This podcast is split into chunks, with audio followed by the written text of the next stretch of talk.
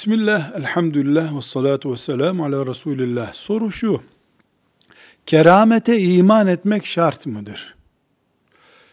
Resulullah sallallahu aleyhi ve sellem başta olmak üzere peygamberlerin ellerinde ortaya çıkan olağanüstü, kudretli olaylara mucize denir. Mucizeye iman etmek şarttır. Peygamber olmayan Allah'ın salih kullarının elinde, dilinde ortaya çıkan olağanüstü farklılıklara da keramet denir.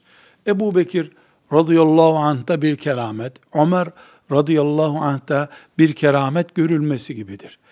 İlke olarak keramet yani Allah'ın salih kullarından birisinin elinde olağanüstü bir şey göstermesi haktır. Buna inanmak gerekir.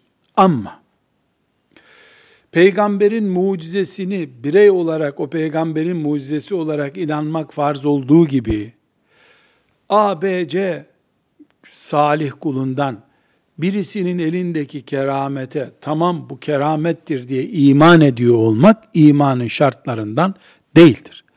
Çünkü peygamberin elindekinin mucize olduğunda bir tereddüt yoktur. Peygamberliğinde de tereddüt yoktur.